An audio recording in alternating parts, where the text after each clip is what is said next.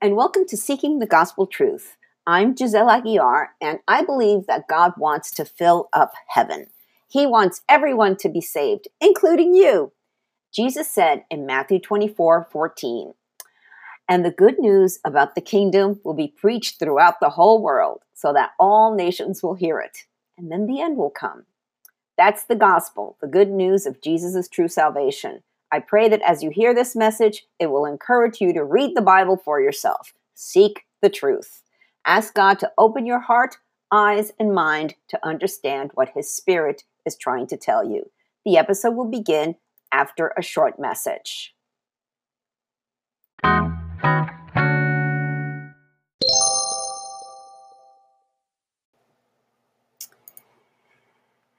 Uh, today we continue our deconstructing of the Apostles' Creed, which is the core of our Christian beliefs. Today, Jesus suffers to save the world, part three. Um, Jesus' trial before Pontius Pilate, the Roman governor at the time, um, is a historical record. And just the fact that it's in the Apostles' Creed is really interesting. And there are some powerful words in this next section that we take for granted. Let's stop and ponder them. Okay, so for our sake, he was crucified under Pontius Pilate. He suffered, died, and was buried, and rose again on the third day in fulfillment of the scriptures. For our sake, God loved the world so much that he did not want us to perish so he sent his one and only son to take on all our sins on the cross. And if you click on over to my blog, I've got some more links to other articles I've got in there, especially why did Jesus have to die, which goes more in depth, you know, with that. Um, and I'm, I'm, going to be quoting several uh, portions of um, the Apostles' Creed study by Matt Chandler from lifeway.com that I found in the Bible app. It just because it's just so good. So um, I'm quoting him now. Pontius Pilate was the governor of Judea from AD 26 through 36. This mention of Pilate in the Apostles' Creed, Jesus suffered under Pontius Pilate, was crucified, died, and buried, may seem odd but it highlights Christ's suffering as a historical event. The eternal Son entered our world, and a human court convicted him of crimes he didn't commit. This event really happened. Jesus, fully human, experienced real suffering at a specific point in history. The crucifixion was the ultimate display of human animosity toward God's authority in our lives.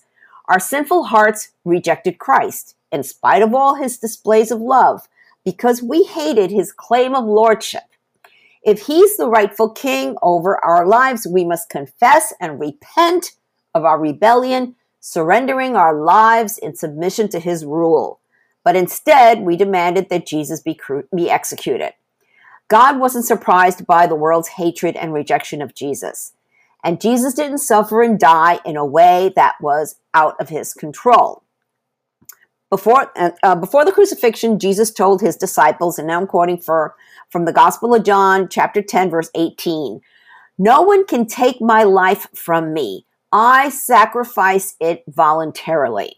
For I have the authority to lay it down when I want to, and also to take it up again. For this is what my Father has commanded. Like in the garden, K. Chandler also writes, Jesus' death and resurrection changed everything. We can now have a right relationship with God again. Our disobedience, our sin, our rebellion as his enemies are all forgiven. No amount of right or wrong, morality, good or bad religious behavior could ever make us right before God. So, as he did in the garden after that first sin, God stepped in, sought us and called us to receive the sacrifice he provided. But the sacrifice of Jesus is infinitely greater than any other offering. So, what was he talking about there? Well, God sought Adam and Eve after they disobeyed him. And so I'm reading from Genesis 3, verses 8 through 13. When the cool evening breezes were blowing, the man and his wife heard the Lord God walking about the garden. So they hid from the Lord God among the trees. Then the Lord God called to the man, Where are you? He replied, I heard you walking in the garden, so I hid. I was afraid because I was naked. Who told you that you were naked? The Lord asked. Have you eaten from the tree whose fruit I commanded you not to eat? The man replied, It was the woman you gave me who gave me the fruit, and I ate it. Then the Lord asked the woman, What have you done? The serpent deceived me, she replied. That's why I ate it. I love this scene. God scolds Adam. Adam then puts the blame on the woman that God gave him. She in turn blames the devil. but what's really cool is that Jesus wins victory over Satan in the end. The resurrection is unique to Christianity. And again, I'm quoting from uh, uh, Matt Chandler's study. The resurrection truly makes a Christian faith unique. Throughout history, many people have died for their beliefs. Countless martyrs have willingly and even eagerly given their lives for their faith, refusing to compromise their convictions because they were certain the reward for faithfulness was greater than any suffering they endured. The difference between Jesus and any guru, prophet, teacher, leader, or hero is that he was the only Son of God and didn't stay dead. Jesus not only suffered and died, but he also rose from his burial place, left the tomb empty, and appeared before hundreds of eyewitnesses. The resurrection of Jesus is not only miraculous, but also evidence that only he has authority over life and death and the ability to forgive sin. Because Christ isn't dead, we can be confident that all our sins have been forgiven. See that? Only Jesus has the authority to forgive sin, not a priest, not even a pope. Oh, God so rich in mercy. reading from Ephesians chapter 2, verses 1 through 5. Once you were dead because of your disobedience and many sins. You used to live in sin, just like the rest of the world, obeying the devil, the commander of the powers of the unseen world. He is the spirit at work in the hearts of those who refuse to obey God. All of us used to live that way, following the passionate desires and inclinations of our sinful nature. By our very nature, we were subject to God's anger, just like everyone else. But God is so rich in mercy, and He loved us so much that even though we were dead because of our sins, He gave us life when He raised Christ from the dead. It is only by God's grace that you have been saved. In fulfillment of the scriptures, I've written several articles on Old Testament Bible prophecy of Jesus and his crucifixion. The best prophecy is in Isaiah 53. Here's a part of it. It's Isaiah 53, 11 through 12. When he sees all that is accomplished by his anguish, he will be satisfied.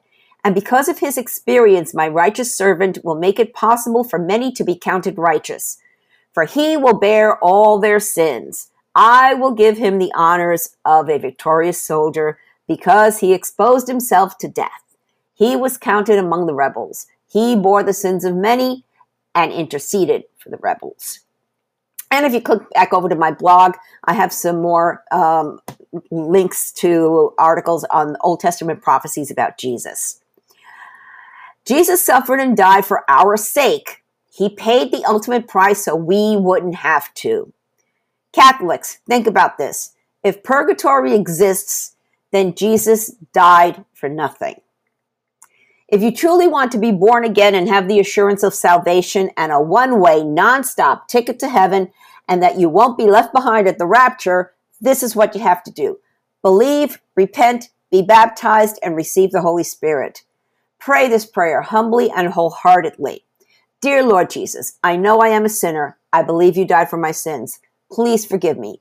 Right now, I turn from my sins and open the door of my heart and my life to you. I confess you as my personal Lord and Savior. I surrender my whole life to you and I will follow you for the rest of my life. Thank you, Jesus, for saving me. In Jesus' name, amen. Jesus Christ is coming back soon. Are you ready? Soli Deo Gloria. To God alone be the glory.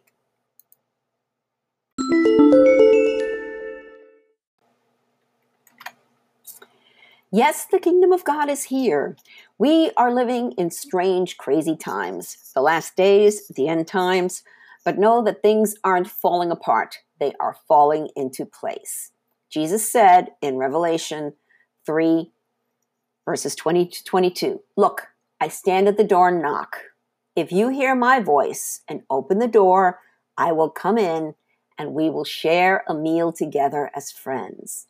Those who are victorious will sit with me on my throne, just as I was victorious and sat with my Father on his throne.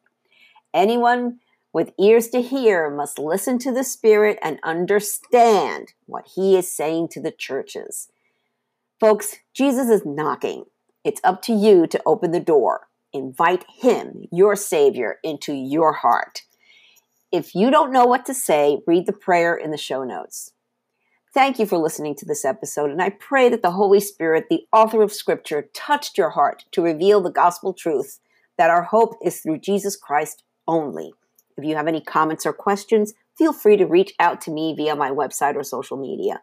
Make sure you download my favorite free Bible study apps, YouVersion Bible app, and Through the Word. These will make it easy for you to get into the habit of reading the Bible daily and seeking the truth for yourself. Oh, and don't forget to hit the subscribe button, then the share button. The good news of Jesus Christ is meant to be shared. Soli Deo Gloria, to God alone be the glory.